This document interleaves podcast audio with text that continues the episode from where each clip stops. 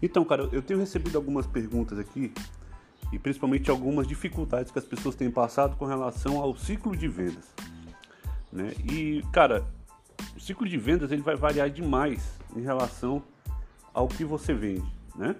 Obviamente que quando você tem um produto de ticket médio mais baixo, ou seja, você tem uma loja de artigos ali, de, de bijuterias, de joias e tudo, né? você vai vender mais rapidamente.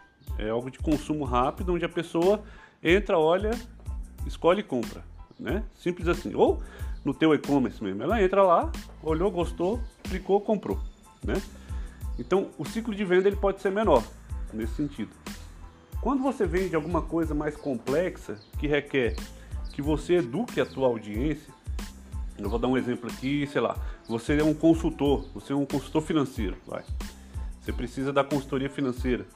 É um prestador de serviço nessa área. É, é, óbvio que a pessoa ela entra no teu site, ela não vai simplesmente clicar e comprar. Ela precisa pegar um pouco mais de contexto, ela precisa entender o que você faz, como que você vai poder ajudá-la, né? É, o grande lance aqui é que as pessoas confundem muito vendas na internet e colocam tudo no mesmo balaio, né? Eu já vi consultor querendo fazer, criar um e-commerce e botar o pacote dele né, lá para a pessoa simplesmente clicar e comprar como se fosse um produto de consumo rápido.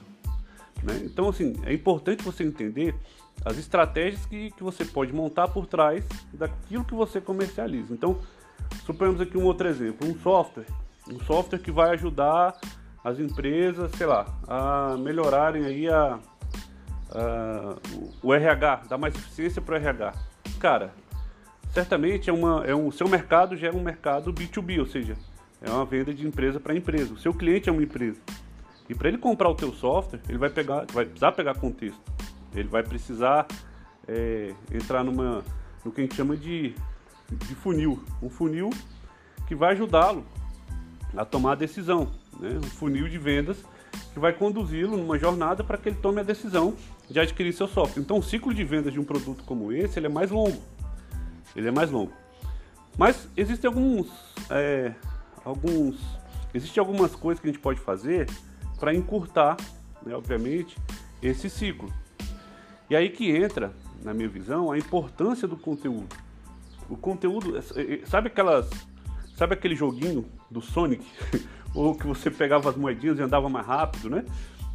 O conteúdo ele acelera isso, ele acelera uh, o, o, digamos, o avançar do nível de consciência da pessoa em relação ao que você faz. Então, quando você tem, por exemplo, ah, eu vendo um, um software para RH e você não, não produz conteúdo para isso, você vai sempre estar é, tá tentando fazer a venda de um passo só em cima de um produto que não, que não permite isso. Né? Não permite isso. Ninguém acorda com vontade. Hoje eu acordei com a vontade de comprar um software para gerenciamento de RH. Não, cara, tem que. A pessoa às vezes tem essa dor, mas ela nem sabe que tem. Então como é que você desperta essa consciência nela? Conteúdo. Ah, de repente ela já despertou essa consciência, mas ela não sabe é, como procurar, ela não sabe em quem confiar. Né? Como que você aumenta a sua autoridade e se posiciona? Conteúdo. Aí sim, cara, ela vai começar a ver em você alguém com autoridade, com conhecimento suficiente para ajudá-la né, a resolver um problema dela. O RH dela está desorganizado né? E de repente o teu software pode ajudar nisso. E como que ela vai é, se sentir estimulada a levantar a mão e entrar em contato com você? Conteúdo. Né? Então o conteúdo ele vem como uma grande cola em toda a sua estratégia. Né? Ele vai dando liga nessas várias etapas dos níveis de consciência que as pessoas têm em relação ao teu produto ou serviço. Daí a importância de você estar sempre produzindo conteúdo, né? Produzindo conteúdo de uma maneira estratégica, entendendo que ah, a pessoa ela não tem, não sabe o que você faz ainda, então você vai despertar nela de repente a necessidade que ela, que, ou o problema, né, que ela de repente pode passar por não, por não né, fazer tarefa X, Y, Z, né, no, no, no recurso humano da empresa dela. Depois que ela já tomou consciência, o seu conteúdo vai ajudá-la a acelerar a tomada de decisão. Tipo, deixa eu me aprofundar um pouco mais sobre esse conteúdo aqui, deixa eu entender um pouco mais sobre isso. Deixa eu saber, olha, isso está acontecendo na minha empresa também. E o conteúdo também vai ajudar ela a levantar a mão e dizer, ô, ô fulano, me ajuda aqui, vamos conversar. Como que teu software funciona? E aí você vai entrar, obviamente, com a sua área comercial para fazer a venda. Ah, Gutenberg, só funciona para vendas complexas? Não. O primeiro exemplo que eu dei também sobre produtos de consumo rápido, ele também é muito importante. Ele é muito importante, só que é uma outra pegada de conteúdo, né? É uma outra pegada. E aí cabe a você entender a sua, né? O que você vende. É, se de repente seu produto é de consumo rápido e ele desperta o desejo e o sonho de alguém, cara, produz conteúdo nessa pegada. Né? Eu dei o um exemplo lá de loja de bijuteria. Cara, monta looks né? com, essas, com essas peças. Né? Como eu falo sempre, conecta o teu produto ou serviço ao dia a dia da pessoa. Né? Faz ele, ele se aconchegar ali, né? ele meio que entrar ali e, e viver a vida junto com a pessoa. Né? Não fica falando só da promoção, olha, meu, meu anel, meu brinco, minha pulseira, compra agora, R$29,90, amanhã acaba. Não, cara, isso é tipo um carro de som, né? ninguém aguenta mais. Então, é, começa a compor looks, começa a chamar pessoas para fazer conteúdo com você, né, que a gente chama de collab. Começa a usar a criatividade na forma como você comunica o teu produto.